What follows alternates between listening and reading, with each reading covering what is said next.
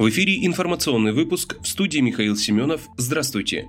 Телеведущая Ксения Собчак подозревается в вымогательстве у госкорпорации Ростех. Об этом ТАСС сообщили в правоохранительных органах. Ей вменяется статья вымогательства в особо крупном размере. По делу признано потерпевшим должностное лицо Ростеха. Собчак не комментирует уголовное дело. Ранее 26 октября сообщалось, что журналистка проходит по делу о вымогательстве в качестве подозреваемой. Она успела уехать из России, так как ее предупредили за сутки до обысков у коммерческого директора Кирилла Суханова. Пресс-секретарь президента России Дмитрий Песков заявил, что в Кремле в курсе сообщений о том, что Ксения Собчак якобы проходит подозреваемой по делу о вымогательстве.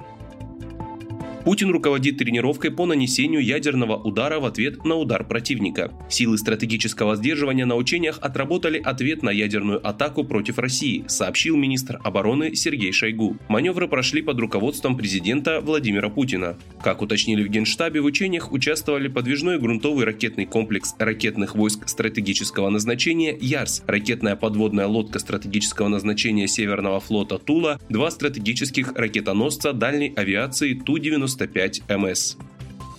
Путин заявил о практически потерянном суверенитете Украины. Украина стала инструментом внешней политики США и практически потеряла суверенитет, заявил президент России Владимир Путин на встрече с главами спецслужб и силовых ведомств стран СНГ. Трансляция его выступления ведется в официальном телеграм-канале Кремля. По словам главы государства, США используют Украину как таран против России. Также президент заявил, что украинскую территорию превратили в полигон для биологических экспериментов, а теперь накачивают оружием.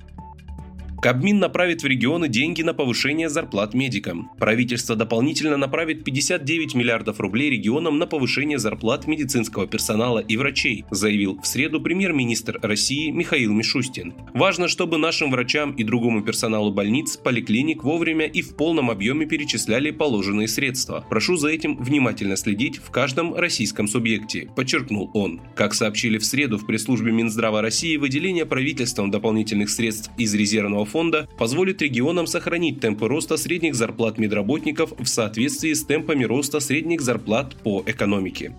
Вы слушали информационный выпуск. Оставайтесь на справедливом радио.